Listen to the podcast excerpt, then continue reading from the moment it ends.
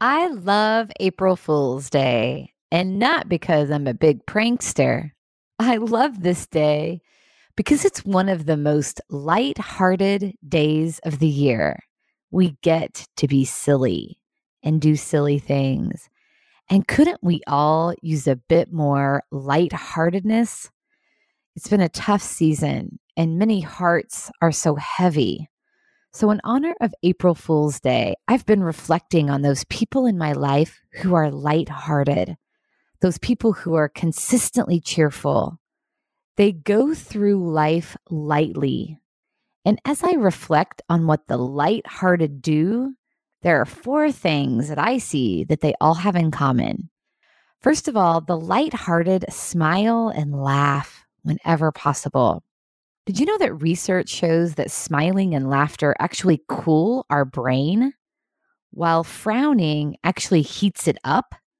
It's like having our very own internal air conditioner as we're smiling and laughing. And I can feel that breezy cool when I'm genuinely smiling and laughing. And I see that in the lighthearted people in my life.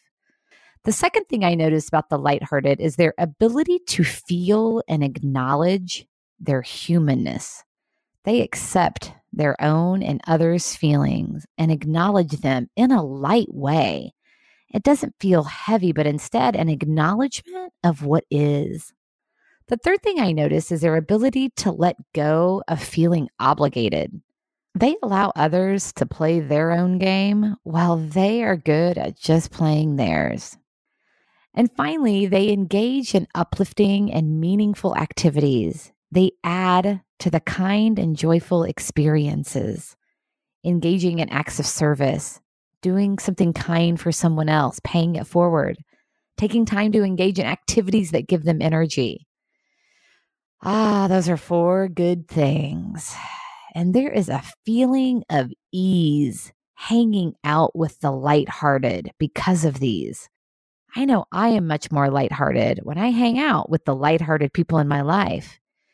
And when you recognize a strength in someone else, you strengthen that quality within yourself. So let's celebrate and acknowledge the lighthearted today.